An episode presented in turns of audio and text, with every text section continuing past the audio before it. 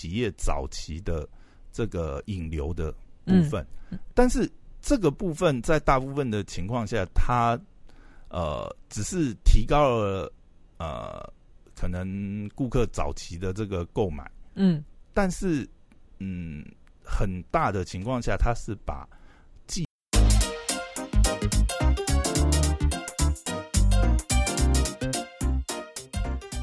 欢迎回到时间管理大师，我是你大师兄 Poya，在我身边是解救是任静的。嗨，大家好，我是肖凯丽。哎，Hello，那今天呢，我们来聊一下好了。聊一下这个书虫时间，对对，蛀虫时间。对，上次有跟你聊到，哎，其实我上次你在跟我讲说最近逛书店的事情嘛，嗯，我都在想啊，其实我觉得现我本来要去你说的南港鸟屋书书店，嗯，但真的离我防守范围太远了。啊，南港车站坐高铁 坐捷运就到了啊。好啦，它三铁哎四铁，后来我还是选择进的成品书店去了。哎，可是你这样讲，我突然觉得，可是我想要抱怨一件事情。如果你在听的人不是抱怨，你进书店的人，麻烦你有一些礼貌，不要讲话讲那么大声。我那一天去就一直有人用手机通话，手机还没有，就是小屁孩们可能大学生还是没有，而且是几个 A B C，就是或者是来台湾念书的老外，然后一群人可能五六个到成品书店。然后中就是有一个人的角色，他们在当百货公司在逛。对，然后那个呀，这台湾人呢，就是可能在用英文跟他们讲解一些事情，或者老外看这个书觉得很很有趣，就是他们反正总之在讨论一些事情。我就觉得，嗯嗯嗯，大家是没有一点点，就是就是意识察觉到你现在在书书店吗？我不知道哎，书店跟图书馆，嗯，这个概念。可以讲话，但是就是我觉得音量要放小，控制音量嘛。对对而且，呃，嗯，台湾人，呃，没有了。台湾人、大陆人有时候会忘记讲话的音量。嗯，就以前我们在讲说大陆人很没礼貌，讲话很大声。后来呢，我不是很常跟大陆人接触吗？对，我觉得这是这个。成长的环境，以及没有人告诉他们，或者是他们周遭的人都是这样干的。对啊，他们并没有意识到这一件事情。嗯，然后呃，有一个人很很很有趣的，他来到台湾，然后有一天晚上我们在大厅里就是闲聊，他就说：“哎，你们台湾人讲话都这么小声啊？很小声哎，这么这么安静啊？”然 后就是嗯，不错，不错，不错，入境随俗。对。好啦，书店。我我我最近啊，要怎么讲？哎，我真的觉得最近我逛成品的那个，就是 怎么讲感觉不是很好。我的意思是说，太商业还是我不知道怎么讲那个感觉。就是我觉得书店，其实我真的蛮认同鸟屋书店的那个经营理念。你知道鸟屋书店它有它有出好像有出好几本书吧？就是嗯，也有点像是他们创办的自传啊，就是。哦，他为什么要经营这个书店？他经营书店的理念什么？其实他里面有讲了很多，就是他觉得书店想要呈现给读者的那个感觉。其实我觉得真的就像他讲的哦，我们去逛书店，尤其以前的独立独立的书店还很多嘛。我说这种非连锁独立书店，嗯，其实你去逛呃每间书店，就是它的陈设摆呃陈列啊摆设啊，其实都会散发出就是。店主他的个人品味这些，嗯，我现在越来越有感觉，这件事情就是这真的是很明显。当你去到一个哦，你你逛了一圈以后，就觉得，哎，这个书店不知道就是很没有个性的店，还是怎么讲？就是你，我觉得细节在里面很多很明显的差异。从从他的选书陈列，当然了，我最近去逛的一些书店都是车站附近的书店，因为是交通交通附近的这种。这种板桥车站附近有吗？有有有有哦，板桥车站对面就有一家。好，你不要让我点名。反正呢，我去逛这种的时候，当然它因为它本身的那个展售空间也有限，嗯，但是因为现在成品你也会，嗯嗯，也知道嘛，它几乎就是成品百货，所以它其实也不是只卖书嘛，它还卖了很多手作啊，嗯，然后一些呃，就是呃。文青类的商品吧，我不知道怎么讲，就是饰品或者是摆设这样，所以它本来陈列书的空间就少了。然后在那边逛就觉得啊，真的是跟我去鸟屋书店的那个感觉不一样。对，就是那个。那个逛的那个书店给我的那个氛围差非常多，所以我真的现在真的超爱鸟屋书店。我真的是觉得去那边就有一种很想要一直看书的冲动。然后上次不是在聊到我，我现在也越来越有这种感觉，就是我们在逛书店的时候，我说实体书店的时候啊，其实我觉得就是跟书的缘分也很重要。嗯，因为有时候我们其实也没有太多时间呃好好读一本书，有的时候哎就这样子。可能对它的标题或者对它的封面感兴趣，拿出来翻了一下，哎，就翻到里面可能有一个京剧吸引你，嗯，就好好把它，呃，就可能就觉得，哎，这本书不错，那可能就可以好好看一下这本书。我觉得就是一种缘分，有时候也是变成这种缘分，嗯，因为也是现在太多资讯管道，有的时候，呃，但是书还是比较有系统系统性去讲，嗯，一个论述的东西啊，有时候很多时候还是。嗯，看书还蛮不错，所以今天想要介绍这本书，就是，呃，其实这本这本也是很老的书，最近都翻到一些不是很新的书。我觉得我那个时候也是，其实我已经很久没有去翻这种书，就是啊，有一阵子会很喜欢看这种，比如说哦，创业类、新创圈的书，但是看了你你看了一系列以后，就会就发觉里面很多东西观点也没有什么特别的新意，这样你就。呃，渐渐就不太爱翻这这这类型的书，嗯，对。但是最近翻到这本，这本其实很应该蛮算蛮旧，二零一七年的书，你看，嗯。那我那天只是嗯稍微翻了一下，然后突然觉得，哎，其实里面写的东西也蛮有意思的，嗯，就仔细的看一看。所以今天就想要来分享这本，这本叫做《这个创业就是要细分垄断》，作者是李开复，然后汪华，还有那个。猎豹的那个富盛，嗯，嘿，猎豹，猎豹那个防毒软体嘛，中国的防毒软体，对对对对，他的那个，哎，他应该是 CEO 吧，富盛，对。然后李开复，李开复之前在 Google 嘛，后来他不是搞了一个什么创新工厂，嗯，他就是好像是说有点像是新创加速器吧，嗯，所以他这本书其实是，如果从李开复的角度，他也是从创投的论点去讲了，但是。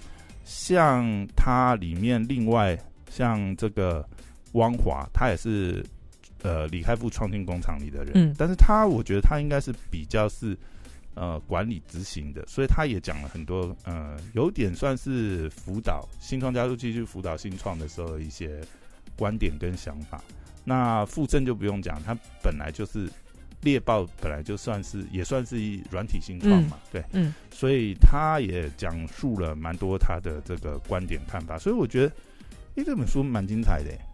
其实我觉得翻一翻，我觉得还蛮多东西，因为我觉得有时候书是这样子啊，就是呃，我们有时候也会看书评去选书去找书嘛，但是我觉得书对每个人的那个观感不一样，就是也是看你自己。啊，对他讲的内容的理解程度的程度在哪？有的时候可能大神说的好书，可是对你来讲，或许没有用，你没有基础的知识或什么，你或者是你在跟天书一样，因为觉得读不懂，对，或者有些东西就是对你来讲，哦，是你已经是习以为常的，那你就觉得，哎，这书没有什么新的观点，那可能对你来讲，你又不觉得它很有收获。嗯，但有的时候有些书，我觉得是。嗯，当你在看的时候，或许以前看是一个感受，你没有看懂。你现在看以后，或许翻了以后，你发觉，哎，对，其实这个观点描述的还蛮深刻的。嗯，那我今天讲这本书，就是我在翻的时候，因为其实我我觉得二零一七的书，我或许那个时候其实就曾经翻阅过，可是那个时候没有特别的感觉。嗯，反而现在看一看，哎，对他讲的对啊，就有些东西他。他的论述是，我觉得核心是很正确的东西，就他会经得起时间讨论。其实现在二零一七，现在二零二一回头去看，我还是觉得这本书里面很多观点，如果说啊你没有想清楚的话，再回去翻翻，其实是蛮不错。它主要还是针对就是呃呃，我们讲网络网络新创。哦，互联网新创，这应该是之余时候 之余，警察队又要出动，对，因为书书里面，因为毕竟是中国人的书嘛，嗯，所以大部分还是以这个呃有些名词啦，对就是中国用语吧。嗯，好，其实我觉得他一开始讲一个东西，就是嗯，那新创要寻找一个滩头堡的阵地，要从最小的领域。去想办法去做到市场垄断。他提出这样子的论，这不就是先从小众市场开始吗？就是嗯，他其实就像书名讲的、啊，创业就是要细分垄断。嗯因为我觉得它里面提出一个观点是，呃，我们身为我们身为这种新创公司来讲的话，其实我们为什么新创要搞那么多出逃？就你说什么哦，紧死创业啊，什么嗯方法论，什么鸡瓜无为不为，嗯嗯为什么大公司不这样做？就是因为新创公司没有资源，才要搞这么多嗯，有的没花的，对不对？花招这样子，记得他。对，说记得，或者是说，呃，实际上有时候也是有这样的需求啊，就必你必须要在呃很大的，因为很大的需求，毕竟市场上一定是已经有既有的这个供应商，嗯或是既有的这个呃寡占、独占的霸主在那边，嗯其实你不可能去挑战任何一个新创，今天会说跳出来说，哎、我还做一个媲美这个 Google 的搜寻服务嘛。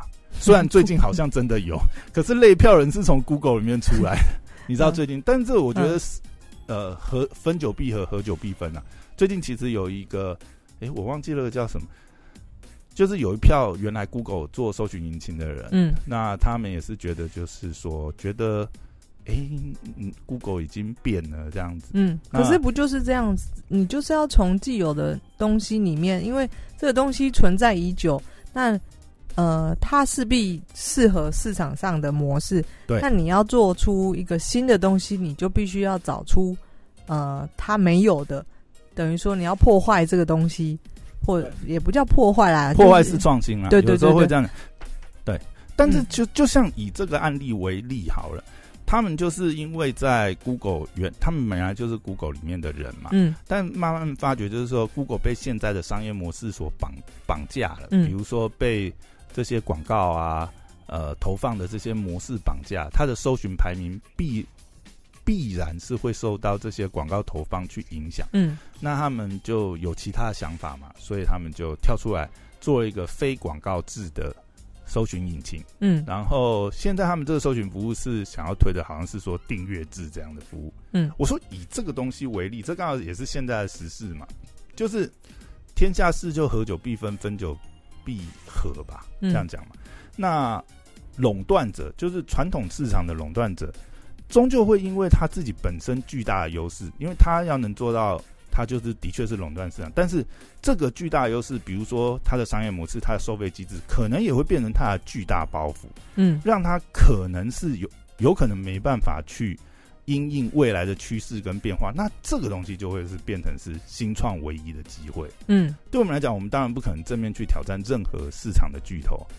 那这个在书里面一开始他其实就就有在讨论这个观点。那刚好因为最近的一些实事，让我在发这本书的时候，就觉得嗯，这个观点真的是就是就对，真的是很重要的观点，嗯就是总之，如果你要做一件事情，你如果还做的跟现在寄存的一模一样，那你是要拿什么跟人家打？对啊，嗯你一定不可能，嗯，怎么怎么可能有那个空间？对啊不，对？对啊，那里面这本书里面其实也谈了很多，刚才讲这个，其实我觉得就也是一个蛮重要的点啊，嗯就是你怎么去找你的题目。那里面有一些方法论的东西，那大家就看书就好了，对啊。嗯那我觉得方法也很多，就最主要也是你怎么去找到，因为没有没有什么所谓的蓝海啦。如果说真的它呃那么蓝的话，很快被大家发现，也会变成是红海。嗯反而是说你在呃找到这个细分垄断的这个呃机会点的时候，你怎么快速扩大？这可能就跟我们你看我们呃我们现在常看到，就现在大家会常常就是烧钱烧钱去抢市场，当嗯看到这个呃机会出现的时候，就赶快把那个市场份额垄断住，把它变成。呃，寡占或者是说呃这种双头寡占的形式，因为我们嗯现在看到很多都是，它或许不是完全寡占嘛，因为可嗯能现在就是美国也有那个反托拉斯嘛，对对不对？也有这种，那你为了避免这个风险，或者说市场自然的机制啦，就会呃会多一个选项嘛。你说，比如说手机也有 iOS 跟嗯 Android，、或者是我们常常在聊这个外送平台也会有 Uber Eats 跟嗯，f o o Panda，对，或甚至更多，但是通常你会就是互会相牵制，对，不会是嗯完全的独占寡占，嗯而是有双头这样子，嗯。可能两大阵营这样，嗯，嗯。就有人喜欢开放，有人喜欢封闭嘛，或是嗯。总会不会百分之百人喜欢，对不对、嗯 i p h o n e 嗯总会有人喜欢 Android 这样，对，或或者这也是一个。对，然后里面也讲了很多管理的东西啊，比方讲现，在看了心有戚戚焉是不是？诶，经过三年的淬炼，四 年的淬炼，也不能这样讲啊，就说嗯。有些其实也是老生常谈啦，只是在看的时候就再去思考一下后面有没有后面有没有什么呃能做的。嗯。比如说，他有讲一个，就是呃，创办人 CEO 啦，应该花在百分之三十以上的时间在找人才，嗯。因为呃，当然啦，最主要你还是要发掘市场的机会嘛。但是执行你需要团队，你需要人手帮你嘛，或者说这个人在呃某些专项上是一定是要比你强的，嗯不然的话，你这个公司所有拔头那个呃 CEO 都是最强的，各项都是最强的，有也不呃你干嘛眼睛飘向我这里？有可能有这种人吗？啊，当然也有可能有这种人，但是通常来讲，人也不是可是我。像这个问题，就真的是很，因为你要找人才，你说百分之三十的时间在找人才，问题是你要有这样的资金啊，对不对？嗯而且我们或都知道者是说，或者是说，你要有这种嘴炮的能力，你要有这种画饼的能力。哦，有可能啊，有的时候不一定是靠资金，有的时候是靠，比如说啦，别人的资金。没有啦，新创，呃，你讲别人资金也是啊，嗯。像它里面其实也有举这种例子啊，就是说，呃，用股份嘛，就是说这个东西，今天你死守着你的股份，嗯。哦，你可能八成都是你持有，嗯。然后这只是一个两美元的公司啊，假设啊，就是举例。但如果今天你可以呃招募一个明星悍将，比如它里面举的例子是呃，反正可能比如说以 Google 来讲，可能是当初他们招募的第一个城市大将，因为嗯。Google、Google 最初的城市码是两个史丹佛，他们嗯。两个都史丹佛出来的嘛，那他们的专长并不是写扣啊，所以那个城市上面并没有。并没有办法优化到，就是说能够承受那么大量，所以后来他们是招募了有个员工吧，就是他们第一个招募员，他好像给他二十趴的股份，嗯。但是就是以比例上来讲啊，你与其抱着可能百分之八十或百分之百的股权哈，嗯。然后只是个两美元的公司，那搞不好你切个二十趴出去，或者是哦你给他五十趴，但是这变成是一千美元、一万美元的好，公司，现在开放金主来认跟我认领是认养来投资我的公司，没有啦，当然，我觉得这个就他也举了很多故事嘛。虽然这个也算是老生常谈啦，我们嗯常常讲，但我觉得还是可以多思考一下这方面的事情啊。毕竟，呃，知人善用还是最重要的。嗯有的时候，其实公司的成长，就你不可能是绑在你身上，甚至应该是说，如果你可以找到，呃，因为我觉得还有一个很重点是你的想法、你的愿景，你在呃方向嘛。这里面其实书里面讲到一个很重要，就是其实他讲一个例子，刚好又跟时事有关系。嗯就是你可以发觉，呃，阿里巴巴上市后最大获益的人，嗯，其实也不见得是马云哦，嗯是可能是孙正义哦。你看他投资了多嗯少，嗯对不对？但是你说孙正义，当然了，孙正义一定也有提供资源，但是真的在拼的一定是马云那些人。嗯，但是但是也许当初没有孙正义那一笔钱，可能哦，没有没有没有，呃，诶，呃，我那个阿里巴巴故事很多，大家可以回去再看啊。嗯嗯但是可以可以想见的是，那个时候非常多人要投马云啊。嗯马云那时候已经他已经势已经出来了，嗯，但是他当然孙正义的投资，他们也有一些策略上的一些考量，所以他不一定要接受孙正义，但是。呃，我相信孙正义也是看出他的潜力，他们也是一拍即合啊。当时有很多有很多故事，对，嗯，但你会发觉一件事情，就是以最近来讲，最近韩国最大的这个电商也是上市嘛，它背后也是孙正义，嗯。你就会发觉这市场会有一个规律，呃，不是说规律啦，你就会发觉，其实呃，在判断，呃，就我们常常也会，你这也是老生常谈的一句话嘛，这个呃，选择比努力重要嘛，嗯。就比如说你你看得清楚这个市场的趋势潜力在哪里的方向。如果以呃创业的人或者是呃新创来讲，这或许也是最重要的一个事情，就是你先决定好，你决定好方向。嗯，那当然你决定好方向，我觉得再套回来这，你决定好方向以后，那你需要团队执行啊，靠你自己的资源。当然我们会先盘点自身的资源嘛，那你有没有可能在市场上面找到呃这种战将型的去协助你？嗯，去扩大你的生意，去呃甚至抢的，因为。当这个生意机会点出现的时候，其实也是抢时间，也是在跟时间做赛跑嘛。你要在大家都还没看懂这个市场前，赶快建立你的护城河，嗯，把你的会员数啊、流量或什么，这边讲的比较是新创嘛，所以都会讲，嗯，这种这种呃数据上的东西。那另外还有就是，你最早害了一批人会定义公司文化，这也是。这个核心团队的同意啦，嘿啊。不过整个公司文化应该是还是跟着这个 CEO 的模式去走，嗯嗯。因为 CEO 他想要他的建立的公司文化，他自然而然就会去找这样的人嘛。对对对，你当然还是要合拍嘛。能力是一回事啊，就是说能力当然是。我我前阵子才讲到说，呃，你找来的员工有时候你要让他离开。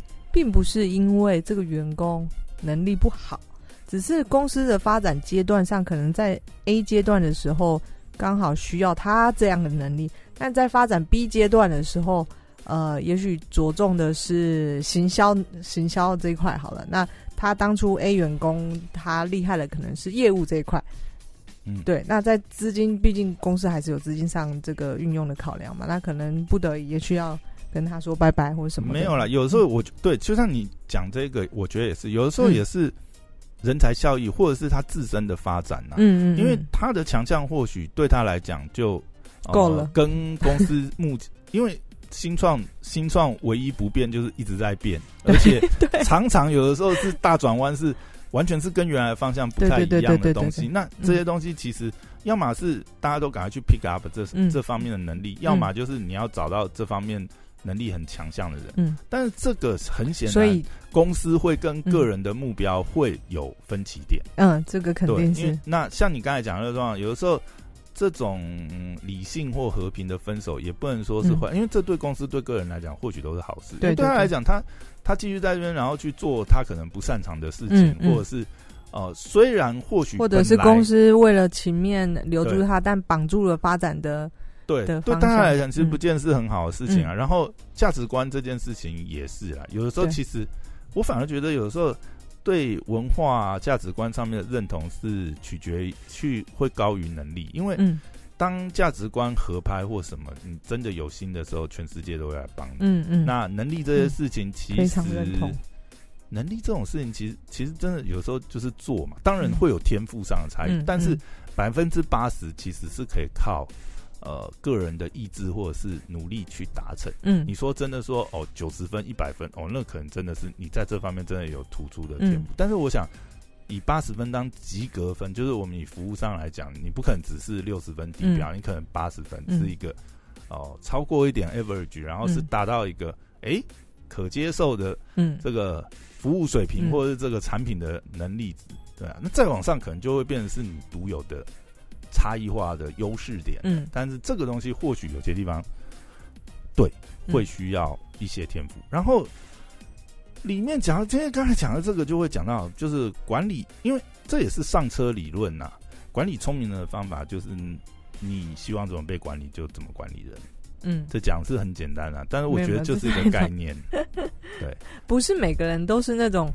呃，不需要别人催，然后你就可以把事情完成的那种。对，但是这个又太自由化，因为有时候创办人通常，我觉得啊，会会会搞创业，会搞这个，通常都不会是很按部就班的。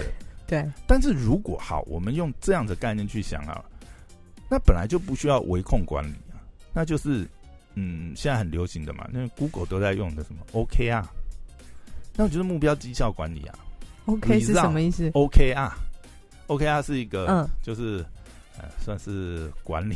最近很就你回 OK 就好了吗？OKR 啦，它是 目标管理绩效的一个哦，一个，反正就是才就跟 KPI 一样一样类似这种嗯概念的东西啊，就是现在是目标导向我想。说是你交办一个事情，你没听过 OK 啊你交办，然后我立我回 OK，你就放心，我会把它啊做好。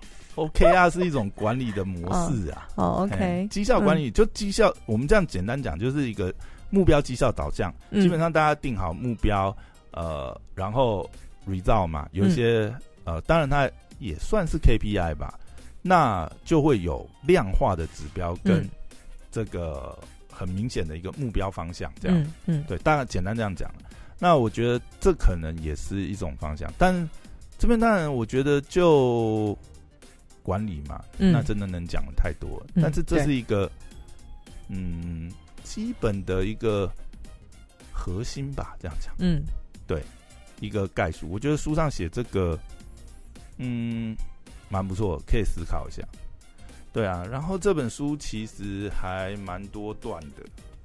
哦，我要稍微看一下我的小抄本，好还，是要补充一下。刚刚这样讲，有没有什么要补充？我觉得嗯，就像你说，就是其实你可能二二零一七年也许看过这个这个书，，但是当下没有那么有对那，么多觉得，而且其实写这一类的书，我我后来也不太看创业的书，就是我除了心灵看太多了，对对？心灵鸡汤不看之外呢，嗯创业的书我后来也没看。但是呢，通常创业的书如果是有一个幸福力的人写出来的书，我就会去看。就比幸福力。就是比方说李开复他曾经做过的这些事情，哦，你说他他是有一些时机的，对，那所以我绝对相信你嗯被这本书吸引的，其实不是他什么标题是创业或什么，那你是被李开复所吸引。嗯嗯嗯嗯，对。那他讲的话，你就会因为他就有一些时机嘛，就是时机，对对。对，那你就会嗯、被说服。对，不过也也真的是讲的很很有道理，很值得。其实我们在群组里面最近也有在讨论另外一本书，呃，应该一系列的书啦，嗯就是呃之前呃他这之前有一位红海出来的高管，然后他也算退休了嘛，嗯那他之前是惠普体系出身，后来又到红海，然后他在红海这边退休的，叫什么来着？诶，一下想不起来，嗯，他出了好几本书，嘿，哦，陈天纵啊，嗯。陈天纵，那他出了好几本书，我就我觉得他的书就嗯，就执行面上面，我觉得很多都蛮可以参考，因为嗯。他毕竟就是有这些呃集团高管、外商啊，然后红海啊这些，他的确是经历过这些很多管理上的问题嘛，所以他嗯会归纳总结他的这个精华，这样。嗯。对其实我们在一个呃讨论群组里面，其实也蛮常讨论他的东西。对嗯嗯，然后我觉得刚刚我们，哎、我们刚才有没有讲到这个、啊？有一个我觉得蛮蛮不错的，他里面还有讲一个啦。就我们刚才在讲波动，我们好像上一集刚好有聊到市场波动嘛。嗯其实如果以金融的角度，呃，应该说呃投资操作的角度嗯来、来看的话，市场有变动是好的市场有波动性才是嗯交易员最喜欢的对对对状况，因为你要有波动才有利差空间嘛。那对新创来讲，就是成功唯一的关键其实就是变化。难道这是我要等起飞的时刻吗？而且现在变动这么激烈，而且这个变化不能是就是很缓慢，嗯它最好是最近正在发生，嗯，这不就是我遭遇的状况吗？而且有预期会越来越变得，而且它预未来是可见是有机会变得很大。嗯，那我们上集不是在聊呃，比如说呃，虚拟货币、对。数位资产这些东西，其实如果以这个概念下去看的话，的确它是很有潜力，因为它的变化很大，而且我们嗯。看到它的变化正在发生嘛。嗯。所以他这边给的建议就是说，你要选择一个大的市场，更重要的是你要选择这个变化是一个足够巨大的变化的市场。嗯。当然啊，这个是以这种呃，应该说网络新创这种概念，因为网络是无交易摩擦成本嘛，嗯。你很多时候规模化是它的那个呃生产成本是很低的，比如说嗯软体基本上呃摩擦成本很低嘛，嗯。研发出来一套以后，基本上复制是几，乎是零成本嘛，对？对，类似这种软体服务或什么，或我们上次讲像这种数位货币啊、数位资产的投资或什么，嗯嗯，对啊，如果可以搭上车，好像呃那个市场潜力是蛮恐怖的哈，嗯，对。然后啊，我觉得这你现在要买那个 数位资产。哦，，这个就听我们上次录的那一集就知道，我我的看法是还蛮不以为然的啊，我至少我目前无法认同就对了。但它是变化很大的市场啊，就是我们嗯。如果用这个观点去看，在做这样子服务是很有潜力的，对但是去买这样的资产有没有潜力？哎，这个我要打个问号。OK，OK，好，然后他这边还举了一个例子是。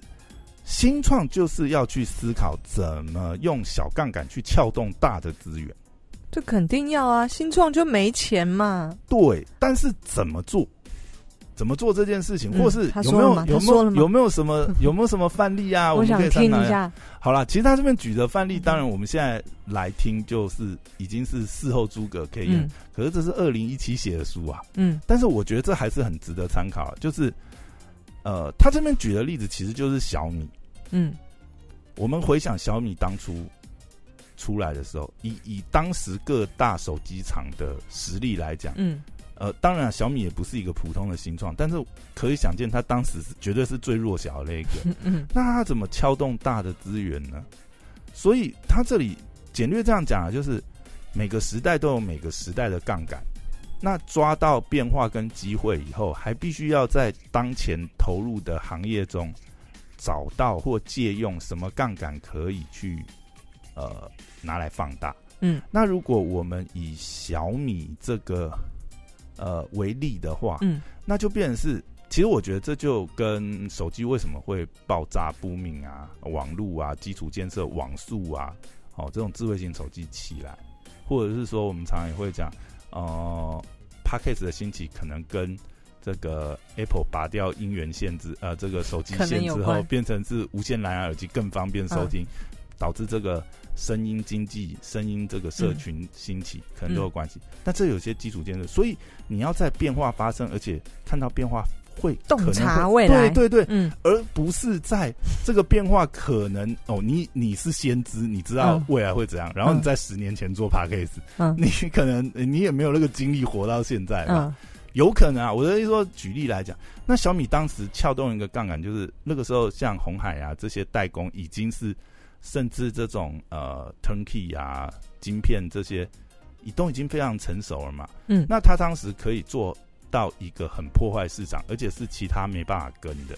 就是我们现在回顾来看，就是小米那时候做了一个破坏市场价格，然后直销电商的方式，它不再走传统手机通路，那它把通路那段的利利润直接折现到它的价格上，嗯，这个就会变成是当时的巨头无法跟进的策略。但是，呃，我们现在事后诸葛看，可以当然可以这样讲，他或许是看穿了市场的趋势，或者是他去推动了这个市场的趋势发生。那当然，诸葛事后诸葛论他是成功了嘛？嗯但是我们回来去想，他当初怎么撬动这个杠杆，或者是我们能不能在这上面去想到一些我们现在在做的东西，是不是有小杠杆，然后可以去撬动大资源的可能性？好，我想想，对。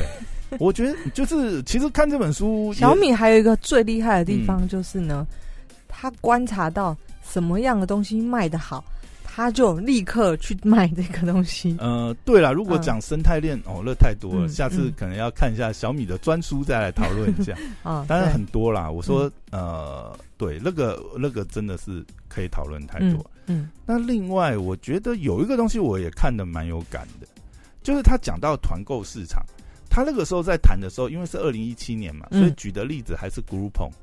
不过当时那个时候好像 Groupon 也就已经不太行了啦，嗯。所以他其实讨论的结论也是，呃，其实他这样讲啦，就是团购能解决市场需求的问题，本质上它还是解决利益链比较薄弱的环节，所以团购只解决了嗯一开始新创企业早期的这个引流的部分，但是这个部分在大部分的情况下，它呃只是提高了呃可能顾客早期的这个购买，嗯。但是嗯，很大的情况下，它是把既有客户的原价订单转换成折价订单，嗯，这还是会很有影响。所以团购市场来讲，我觉得我想起我们现在再回来想这件事情，其实团购到底对呃一个新创或者对一个品牌来讲，它到底是伤害还是大于？台湾以前也有一个很红的团购网站，你知道吗？你还记得吗？就 Groupon 并的那家百万网友是团购。爱和购，是这家吗？哦，你讲爱和购，爱和购现在也还在啊。诶还在等一下，爱和购是不是后来被那个谁并了？然后前阵子还发生一些八卦。有吗？我不知道。有啊，不是他不是被接口并哦了吗？然后后来又跟接口那边又吵架不是啊，就是有些八卦纠纷呐，哦，那我等一下去搜寻一下。应该是吧？我记得嗯啊，哎、是不是是是爱和购吗？好像是哎、嗯嗯嗯，我有点忘记。对，好你，要回？到你那个，你当初有跟有跟爱和购合作吗？没有没有没有，我只是想到这件事情，现在可能在当当时的时空背景下，这个东西很兴盛，但是后来，嗯、你还是要抓对方向嘛。你踏上了这一波，你可能翘到一个很大的杠杆，但是嗯你还是真的要有实力，或者是只有看到未来发展的趋势，你才能够再顺势而上嘛。对，嗯 OK，好，然后有一个点我也觉得是蛮那个，就是嗯，不要去做那种从 A 到 B 的思维。嗯做新创的时候，就是比如说你实际想要做的事是 B 好了，嗯，比如说你实际想做的事是品牌，但是你却先去做了另外一件事，因为你觉得哦，可能比如说哦，我要先呃。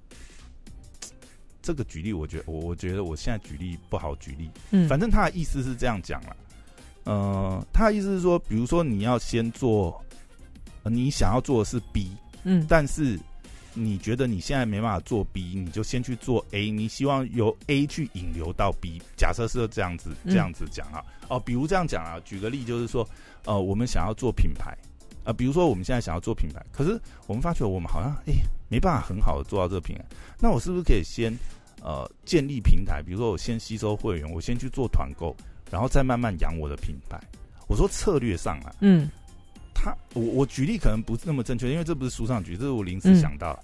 他的意思就是说，比如说你想就是要做 B，那你就不要去去想做 A，去嗯引流去做 B。比如说这样的关系的话，你就不要这样想，因为这代表你没有真的想清楚你怎么把 B 做好。这不就是我们刚开始开路权讨论的是吗？对，就是说，嗯就是说你在选择你你想要做的其实是 B 的话，如果你现在没有想到怎么直接做 B，而是你去想到一个方法，哎，我先做了呃 A，嗯然后这个 A 就让我会有资源去做好 B。如果你这样想的话，就代表你可能没有想清楚怎么好好做 B。那嗯尽量不要用这种绕弯思考。他这里面举一个例子，就是说，因为为为什么不要这样思考？最主要的根结点在于是说，因为我们新创在做任何投资的时候，新创资源本来就稀缺嘛。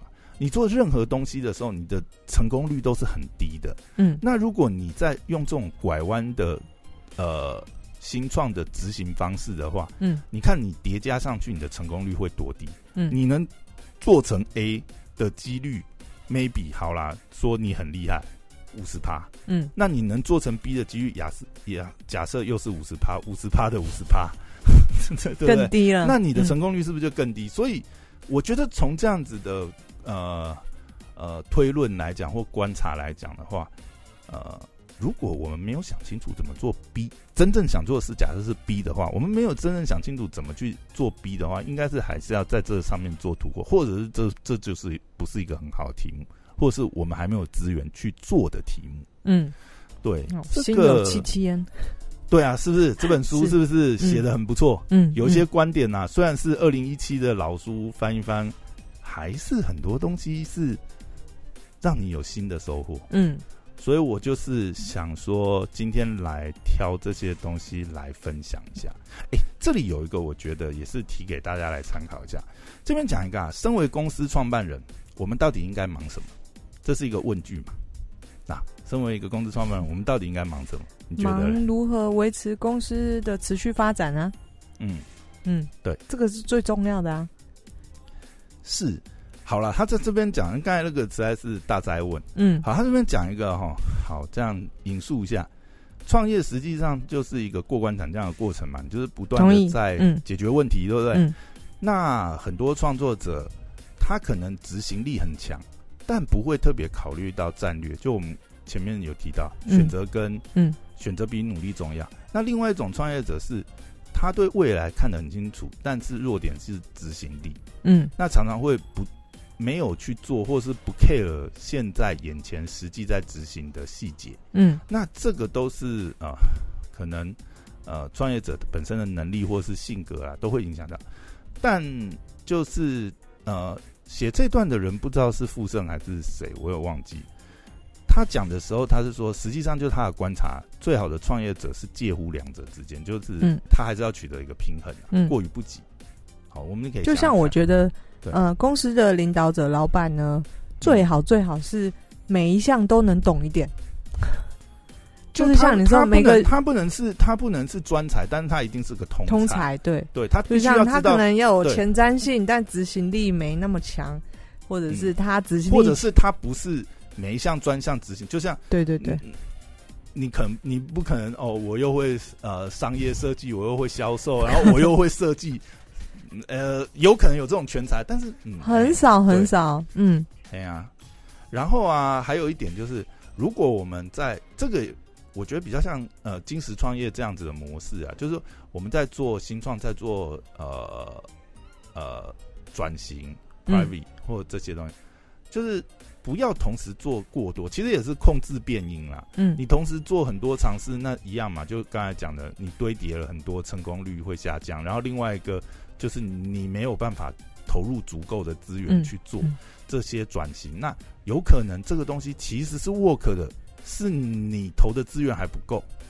那这就很可惜啊。有时候是你你做了，但是你又你你不确定你做你这个没成的原因是你投入的资源跟力道还不够呢，还是它真的是一个死路？它真的是一个 dead end？嗯嘿，所以最好还是要控制变音。我觉得嗯这里还是走控制变音的部分。嗯然后创办人一定要想清楚这三件事情，就是一个战略方向性嘛，选择比努力重要。然后你的资源整合跟你的执行面的东西，哦，我觉得战略面就是刚刚讲，比如说花三十趴去找人，或许也可以把它想成这三十趴的时间是你要有时间去思考、去复盘、去想你现在的生意的本质在哪里，就是要留一些空间，不能把自己的时间都绑死死都嗯。跳下去执行。有，我觉得很多执行力强还是会有这个问题啊，嗯。就是自己跳下去去盯每件事情，但你你这样就就会没有时不行，间去因为公司的成长是这个老板要动才行。对，嗯。然后资源整合部分，呃，你的这个人员、财务、业务，你需要什么？你要怎么去找这些资源？你要怎么去收集这些资源？这我觉得这也很重要。嗯其实我觉得反而很多时候我们会看到，就是很会想战略，但是没有资源整合的能力。就是那个或许 maybe 是 work，或很多时候其实资源整合或许是一个很嗯，呃，我觉得看成功的人来讲，都是很会资源整合。嗯你说他会不会很会想战略？哦，那可能不一定。但是成功的人一定很会资源整合。嗯，我要好好学习。这没有 这个时代没有人在读，嗯，没有人在那个什么，我靠，我我是吕布千人力武神，一个打十个，没有啦，你叶问哦，嗯嗯对不对？来一百个人怎么办？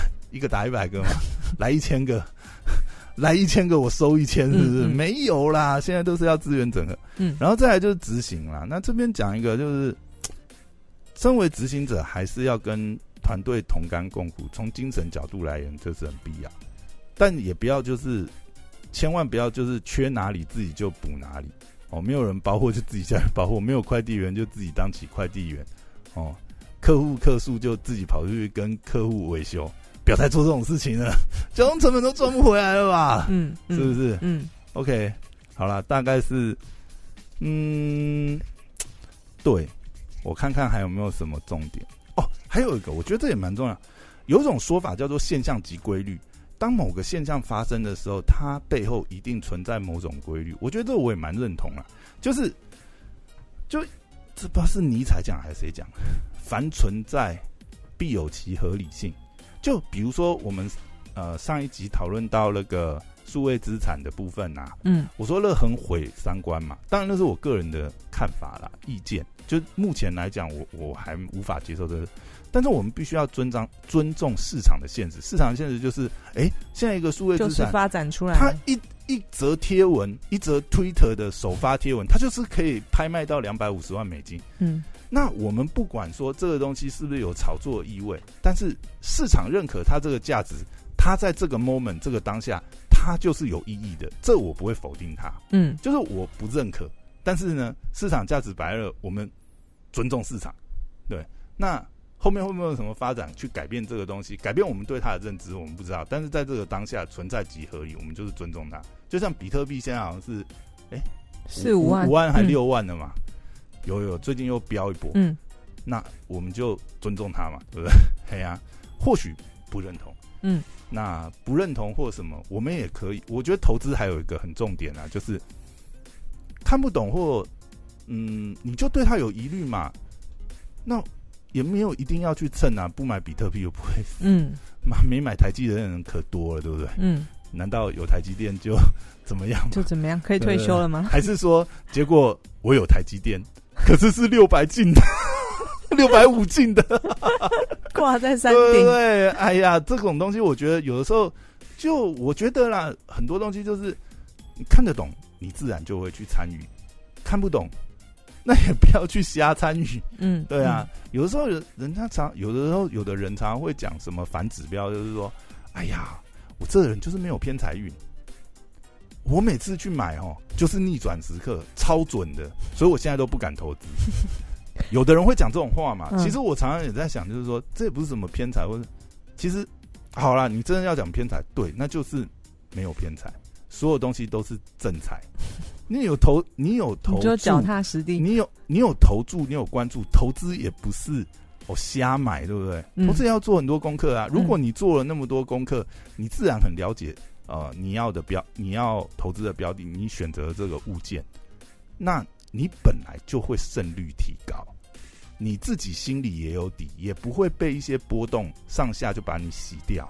嗯那才是正确的投资心态，而不是哇被嘎空手嘎到受不了，然后赶快进去啊赶一下四级，然后每次嗯去赶四级就被烫到，然后去讲自己没偏财运嗯啊，这个出发点就不太对。嗯我我个人观感呐、我觉得投资是这样子。好，看看这本还有没有什么重点？有些好，有些东西我觉得好，还是讲一下好了，因为我觉得这句话也蛮重要。创业者常常有的时候会陷在一个不正确的方向，花费太多时间精力。可是创业者在具备执行力之后，怎么找到一个正确的方向是更重要的事。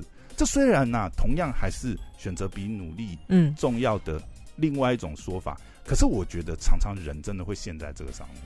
你有时候就一样嘛，我觉得就是呃那个禀赋效应啊，经济学讲的禀赋效应，或者是有时候就是一种呃沉没成本吧。当我们投注在上面越多的时候，你其实真的很难直接去把它割舍。有的时候可能这个生意模式本来是你的金鸡母，但是随着市场变化或者什么，它真的没有原来那么漂亮了。嗯那你要不要死守下去呢？还是你赶快在还可以转的时候赶快去转？所以呃，在创业过程中花时间去思考方向跟商业模式的重要度远远大于执行。我想这大家应该都认同啊，这个是嗯蛮重要的事情。好，然后我们在执行战略的时候，一定要先把团队的能力考量进去，因为能执行到哪里还是看团队的人啊。还没有讲完，结果这本书还蛮多的，还不要再录一集。我们今天就先录到这里好了。如果还有时间，我们下次再。对啊，蛮精彩的一本书。我觉得如果是真的，虽然是一本老书，而且这个讲实在，这个书名会觉得现在来看，又会觉得哎，会不会但是你有没有觉得你营运过公司之后，一看就他讲的就是会跟你真的有那种对，就是这样的应该说，我觉得就是呃，就是一开始讲的啦，这个观念、这个观察，它是呃，它真的是经得起时间考验的。就算是二零一七的观察论点，你放到后来，还是它有那个规律嘛？嗯，当然里面有一些东西，或是举的例子，啊、现在来看，嗯，不见得那么符合，或者是说，你会觉得它是事后诸葛，但是想想看的是二零一七的观察、哦，嗯，所以我觉得这本书也是蛮推荐大家可以再去找来翻翻。再跟大家说一次，书名是书名是《创业就是要细分垄断》。嗯，好，我会把那个书的链接放在资讯栏啦，大家有兴趣也是可以支持一下实体书。